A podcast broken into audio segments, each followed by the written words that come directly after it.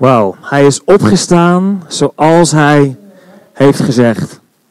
Het ging er nog een keer aan. Hey, hoe is het? Zit jullie hier lekker? Goed zo. Paaszondag. Wie heeft een paasontbijt gedaan? Iemand.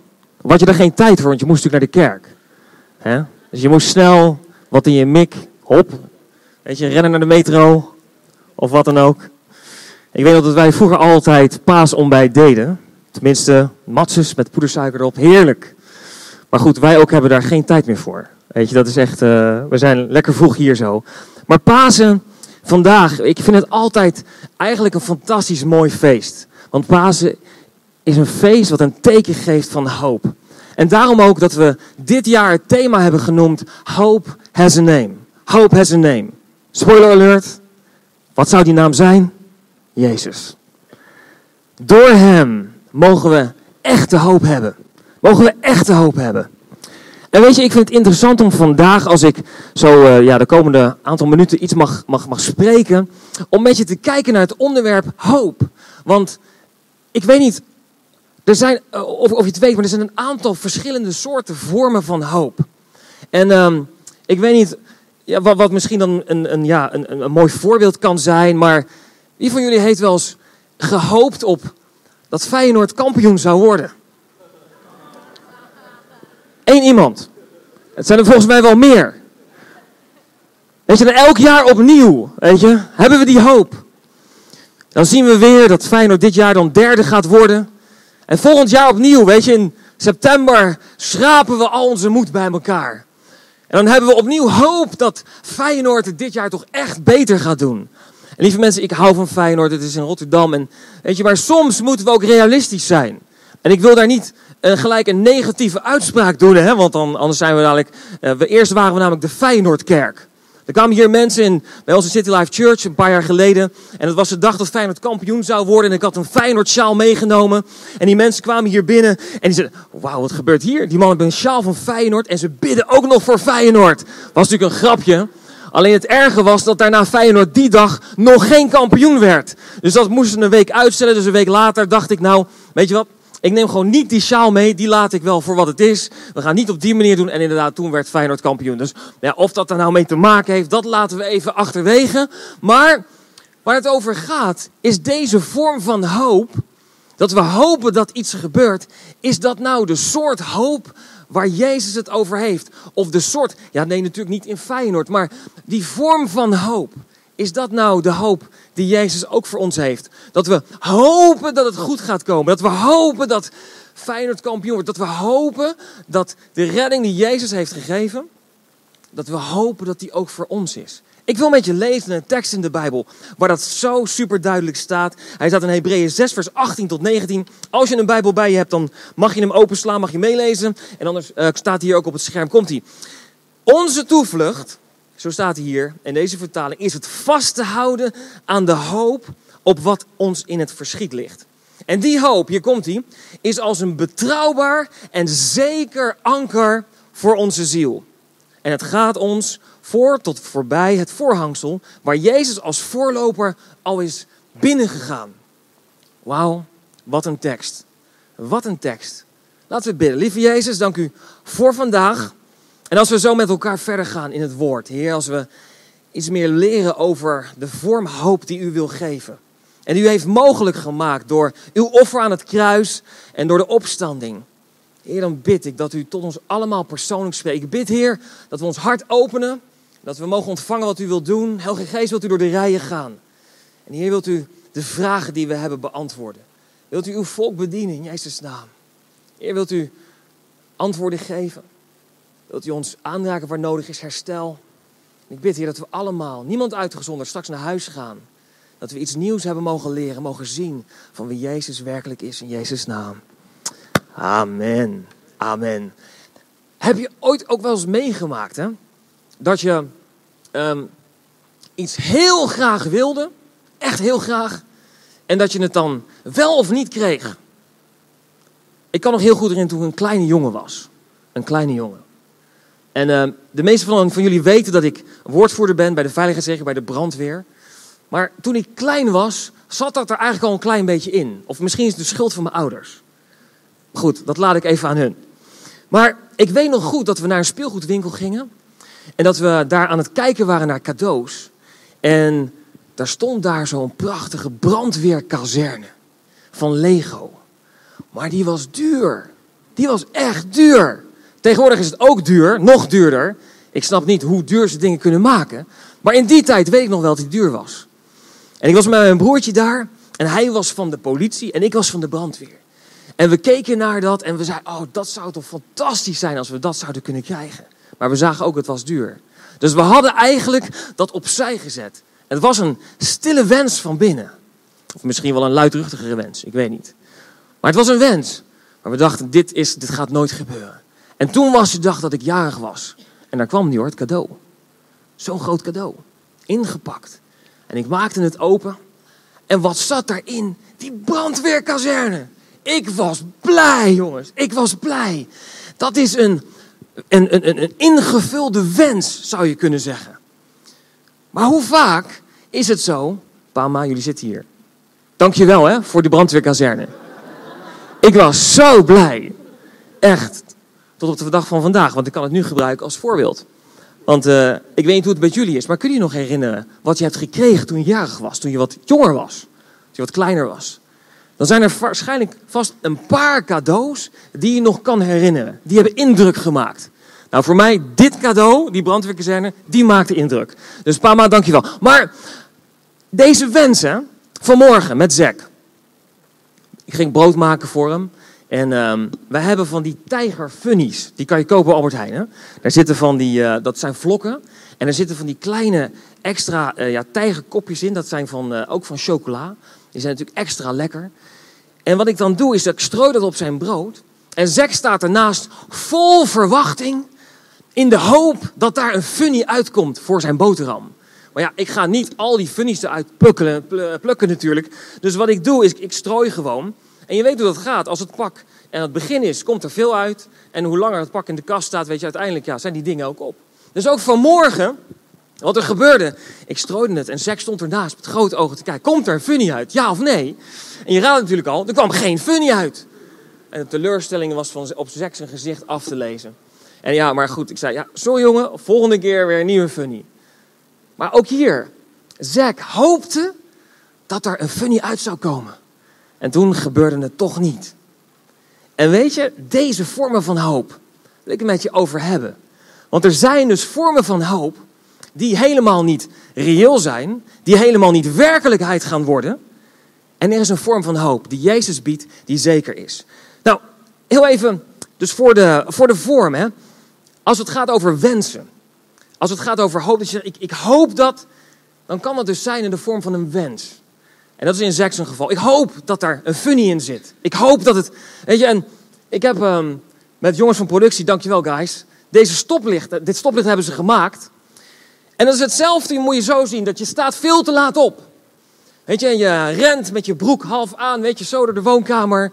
Struikelt met koffie in je hand naar de deur. Sprint in je auto. Rijdt zo hard als dat je kan naar je werk toe, want je bent bijna te laat. En dan ineens is dat stoplicht daar zo. Boom! staat hij op rood. En dan wens je dat hij zo eigenlijk op groen zou gaan.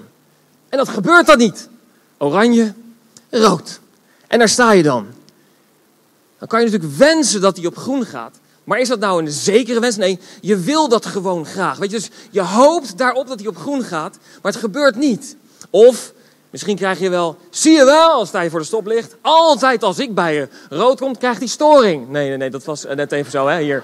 Maar altijd als ik bij het stoplicht kom, dan staat hij op rood. Heb ik altijd pech. De wereld is tegen mij.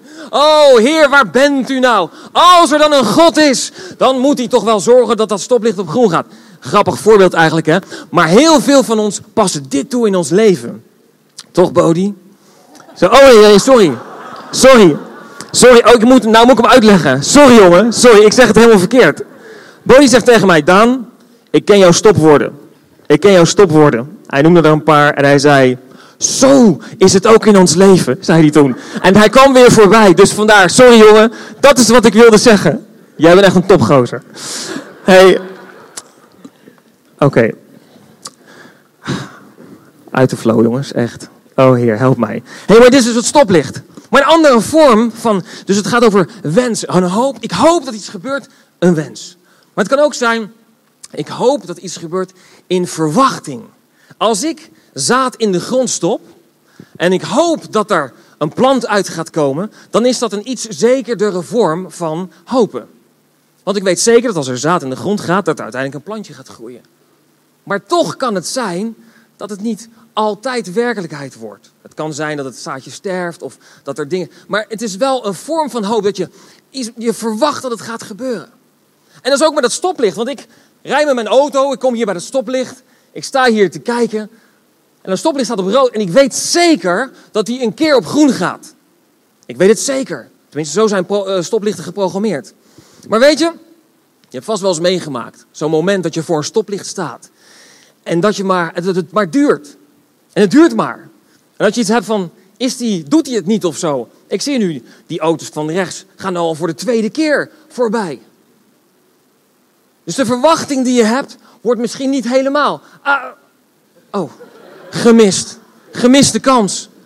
Maar ook daar. Weet je, dan staan we voor dat stoplicht en het duurt het te lang. Hij is rood. En we gaan even om ons heen kijken. Die kant op. Of die kant op. Of waar dan ook. Misschien even op je telefoon. Mag natuurlijk niet, maar dat doen we misschien wel. En dan ineens hoor je getoeter achter je. Uh, weet je, want hij is op groen gekomen. En jij denkt, oh, hups, nou, spullen weg, wil wegrijden. En hij springt weer op rood. Soms kan het zijn in ons leven, dat ons leven er zo uitziet. Dat we hopen op dat er iets gebeurt. Dat we hopen dat uiteindelijk dat stoplicht op groen gaat.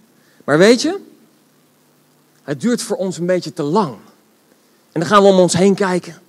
We gaan misschien wel door rood rijden. Of misschien letten we helemaal niet meer op. En dan kan het zijn dat, we, dat die op groen gaat, dat we dat missen. Veel mensen van ons programmeren hun leven zo. En deze vormen van hoop, een wenselijke hoop of een verwachtende hoop, die we toepassen in ons leven op het gebied van God. Dus het kan zijn dat God een mooie belofte voor je heeft. Dat God iets heeft gesproken in je leven. Dat, hij misschien, dat er misschien een profetie is geweest. Dat je een droom hebt gehad van God. Ik ga misschien wel uh, naar China als zendeling. Of ik ga iets betekenen in de kerk. Of, en weet je, je hebt die belofte ontvangen. En het is een soort hoop dat die werkelijkheid gaat worden. En veel van ons plaatsen dan een stoplicht in hun leven. Die zetten een stoplicht neer. En die zeggen, als die op groen gaat, dan is mijn moment. Dan mag ik gaan. En dan is het moment daar om die hoop, of die, die, die verwachting, of die wens die ik heb, dat die in vervulling komt. En wat we dan doen, we wachten voor dat stoplicht en het duurt ons te lang. We raken afgeleid, kijken de andere kant op, missen het moment dat we misschien door kunnen wanneer die eindelijk op groen gaat. Weet je, ik wil je eigenlijk oproepen en bemoedigen om te zorgen dat de vorm hoop die God jou geeft niet als een stoplicht gaat functioneren. Dat je niet de beloftes van God als een stoplicht voor je neerzet. Waarbij je zegt, het is rood. En pas als ik ook echt daadwerkelijk in China ben, weet je, dan pas gaat het zo ver. Weet je, dan pas kan ik ver. Weet je, de Bijbel is vol van beloftes en, en, en, en van, van deze verhalen. Waarbij we zien dat koning David werd geroepen. Hij werd gezalfd als koning, maar hij ging terug het veld in. En het duurde nog vele jaren voordat hij uiteindelijk koning werd. Abraham kreeg de belofte van een zoon. Maar het duurde nog twintig jaar, moest hij wachten. Voordat ook daadwerkelijk die zoon, weet je, werd geboren. Weet je, God overstijgt tijd. God is veel groter dan dat. Wij hebben beloftes van God ontvangen. Of wij hopen voor dingen van Hem om te zien. Misschien ben je hier en zeg je, hé, hey, ja, ik heb ook een verwachting van God. Ik heb ook een hoop dat God iets gaat doen in mijn leven. En ik, ik, ik, ik, ik zou willen dat het vandaag al gebeurd is, maar het is er nog niet. En het duurt misschien te lang. Ik wil je vragen en ik wil je bemoedigen om te zorgen dat je niet de vorm wensen gebruikt en niet de vorm verwachten gebruikt op iets wat misschien helemaal niet werkelijkheid gaat worden, maar om te gaan kijken naar de vorm hoop die de Bijbel geeft. En dat is een zekere hoop. En een zekere hoop is een hoop die absoluut zeker waar is, die absoluut uit gaat komen. Misschien niet nu op dit moment, op de tijd dat jij het graag zou willen. Ik bedoel, wij zijn nou eenmaal van de magnetrongeneratie. Doen gisteren nog. We kwamen hier vanuit de generale repetitie. Wij naar huis toe. Eten, eten. mm, toch maar de Mac. Even snel langs. Hup, patatjes. Weet je, hup, klaar. Kunnen we snel naar huis toe. En vaak in ons leven met God doen we dat ook zo. En dan hopen we, dan bidden we voor iets. Dus nou, het duurt te lang. Hup, vast iets anders. Weet je, als God een belofte voor je heeft. Of iets moois voor je in petto heeft. Kan het zijn dat daar tijd overheen gaat. En dat God met jou aan het werk is. En deze nieuwe definitie wil ik aan je geven. Deze definitie van, ehm, van de hoop die God geeft. Ik heb hier genoteerd. Het is eigenlijk een constante verwachting dat God aan het werk is. Met andere woorden, vertrouwen dat God aan het werk is. De hoop die Jezus geeft is een vertrouwen dat Hij het in zijn handen is en dat Hij aan het werk is. Misschien zie ik het nog niet, maar ik weet zeker dat Hij ermee bezig is en dat Hij degene is die het zal regelen. Weet je, als we de tekst erbij pakken die we net hadden, daar staan drie punten in. Drie punten in van de, wat, wat de zekere hoop is die God geeft. En het eerste punt is dat die hoop is zeker en hij is sterk in een andere vertaling. Dus de hoop die God je geeft van binnen maakt jou sterker en maakt jou zekerder in de persoon op die jij bent. Het tweede punt is, die hoop is te vertrouwen. Je kunt God 100% vertrouwen. Als God iets zegt, zal hij het doen. Als God iets niet zegt, niet. Als God het zegt, zal hij het doen. Als God een belofte in je leven heeft uitgesproken, dan zal het werkelijkheid worden. Misschien niet nu. Abraham moest ook 20 jaar wachten. David moest terug in het veld. Ik heb het net verteld. En misschien is dat in jouw leven ook zo. Dat God jou iets heeft gegeven. Je zou willen dat je al verder bent. En dat het dan nog niet is. Maar je mag vertrouwen dat God aan het werk is. En het derde is, het is een anker voor je ziel. Mensen, wij hebben in ons leven hebben een anker nodig voor onze ziel. We hebben zekerheid nodig in ons leven. En weet je waar een anker goed voor is? Het voorbeeld, het metafoor wat de Bijbel gebruikt, is zo mooi en zo sterk. Want een anker heeft namelijk twee functies. En de eerste functie is, het zorgt ervoor dat je niet afdrijft. En dat je niet wegdrijft. Een anker wordt neergelegd, ook als het water kalm en stil is. Dan wordt het anker neergelegd en dan zorgt het ervoor dat het schip niet afdrijft en de verkeerde kant op gaat. Weet je, dat is ook wat wij nodig hebben in ons leven. Want hoe vaak is het niet dat als het wel goed gaat in mijn leven, dat we afdrijven van waar we mee bezig zijn? Hoe vaak is het niet zo dat in de dingen die God ons heeft gegeven, of waar je gewoon in betrokken bent, dat als je niet oplet, als je niet verankerd bent, dat, er, dat je kan gaan afdrijven? Dat kan op allerlei gebied zijn. Misschien zelfs in een relatie. Als jouw relatie met je partner niet verankerd is, dan kan het zijn dat je gaat afdrijven. En zo is het ook in, in het leven met God. Als je niet verankerd bent in de hoop die Jezus wil geven, dan kan het zijn dat je afdrijft. En het tweede is dat een anker houdt je stevig en sterk in een tijd van storm. Het zorgt dat je dat overleeft. En dat als een storm komt, als het, weet je, dat het boot gaat heen en weer. Het anker wil je vasthouden en stevig op de plaats waar je bent. Weet je, en dan kan het gaan stormen. Dan kan je schip een beetje heen en weer gaan. Dan kan het misschien even moeilijk zijn. Maar weet je, soms denken wij nog wel eens, nou weet je, ik heb mijn leven van Jezus gegeven, nu zou toch alles wel beter moeten gaan. Nu zou toch alles wel veel makkelijker moeten gaan. Dat gebeurde ook niet in de Bijbel. Kijk maar naar Abraham, die moest 20 jaar geduld oefenen. David werd bijna vermoord voordat hij koning werd. Hij ging door moeilijke tijden heen. Maar weet je, zij hadden hun anker in God. Zij lieten zich niet omverpraten. En weet je, als we kijken naar de tekst, hoe, weet je, waar haal je dit anker nou vandaan? Hij staat heel mooi in de Bijbel, in hetzelfde phrase die ik net nog hebben genoemd, alleen daar iets voor. Er staat dat Jezus degene is. Even kijken hoor. Ja, hier. Vanaf vers 16. Mensen zweren bij iemand die belangrijker is dan zijzelf. Daarmee geven ze kracht aan de belofte die ze doen. Niemand kan er meer aan twijfelen. Daarmee heeft God bij zichzelf gezworen. En zo wilde hij nog duidelijker laten zien dat hij zich aan zijn belofte zou houden. Hij wilde dat de mensen aan wie hij de belofte deed niet aan hem zouden twijfelen. God wil niet dat je aan hem twijfelt. De beloftes die hij geeft, die zijn zeker weten. Zo zijn er dus twee dingen die niet meer kunnen worden veranderd: de belofte van God en de eed van God. En bovendien kan God niet liegen.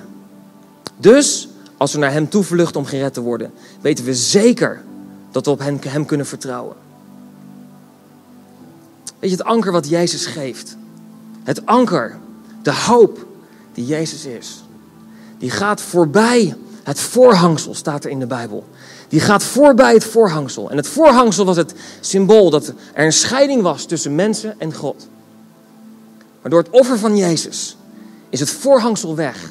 En is Jezus de, ons contactpersoon, onze lijn, onze ankerlijn in het persoonlijke, in het echte contact met God. En dat is de hoop die wij nodig hebben in ons leven. Dat is de hoop die we nodig hebben in ons leven. En weet je, hoe kan je nou die hoop toepassen in je leven? Wat is dat nou? Hoe kan ik die hoop van Jezus steeds meer in mijn leven krijgen? Die hoop die is gebouwd en gefundeerd op het woord van God. Niet op mijn gevoel, niet op een wens die ik heb. Niet op dat ik hoop dat het stoplicht op groen gaat. En als het dan niet gebeurt, oh, de wereld is te klein en God houdt vast niet van me. Nee, die hoop die is gefundeerd op de beloftes en de waarheden van God. En weet je dat er in de Bijbel meer dan 7000 beloftes staan die voor jou gelden? Meer dan 7000 beloftes zijn er uitgesproken in de Bijbel die voor jou en voor mij gelden. En weet je, de belofte die het meeste voorkomt, de bron die ik hierover had gelezen, de belofte die het meeste voorkomt, is de belofte die zegt: Ik ben met je. En ik geloof dat dat voor vandaag de boodschap mag zijn. Hope has a name. Hope knows your name. Als je hier bent en je hoort het allemaal zo aan en je probeert er chocola van te maken, paasei, paashaas. Je probeert te ontvangen wat God wil zeggen hierover.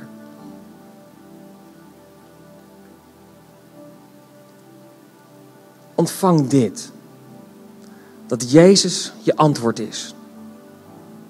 En dat Hij degene is die alles heeft mogelijk gemaakt. Waardoor herstel is tussen jou en God. Waardoor je zeker mag zijn van je redding. Waardoor je zeker mag zijn dat de belofte die God je ooit heeft gegeven, dat die werkelijkheid zal worden. En dat ondanks hoe je je ook voelt, dat zijn belofte blijft staan. Als wij onze wens hopen dat het eindelijk dat die op groen gaat. Als we daarop bouwen, komen we bedrogen uit.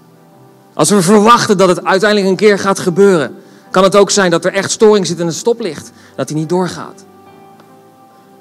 Maar als we onze hoop bouwen op Jezus, als we onze hoop bouwen op Zijn belofte en niet onze wensen, op Zijn woord en niet op ons gevoel, dan mag je zeker zijn dat het werkelijkheid is en zal worden. Hoe je je ook voelt. Matthäus 28, vers 20. Het laatste wat Jezus uitsprak. Voordat hij naar de hemel ging. Hij zei daar: Ik ben met je. Ik ben met je. Als je hier bent, misschien heb je het moeilijk. Je mag weten, Jezus is bij je. Misschien zijn er pijnlijke gebeurtenissen geweest. Afgelopen week, afgelopen jaren. Je mag weten, Jezus is bij je. Misschien wil je wegrennen. Misschien had je hier vandaag niet eens willen zijn. Heb je toch, nou oké, vooruit. Misschien ben je meegenomen door iemand. Jezus is bij je. Misschien voel je jezelf te neergeslagen. Misschien heb je burn-out gevoelens. Misschien ben je burn-out. Jezus is bij je. Misschien is er een relatie stuk gegaan, niet zo lang geleden. Jezus is bij je. Misschien heb je iemand verloren. Een naaste, familielid, een vriend. Jezus is bij je. Wil je ogen sluiten voor een moment? Lieve Jezus, als we hier zijn en we spreken met elkaar over hoop, dan bid ik Heer dat u op dit moment met uw geest door de zaal gaat. Dat u onze harten aanraakt. En u kent ons verhaal, u kent onze achtergrond. En ik wil u vragen, Heer, dat u ons aanraakt en versterkt. Waar we hoop nodig hebben dat u het geeft. Dat we mogen leren om te gaan bouwen op de zekere hoop u wil geven. Die gefundeerd is op uw woord. En de belofte die in uw woord staat. En deze belofte voor vandaag spreken we uit waarin Jezus zei, ik ben met je. In Jezus' naam. Amen.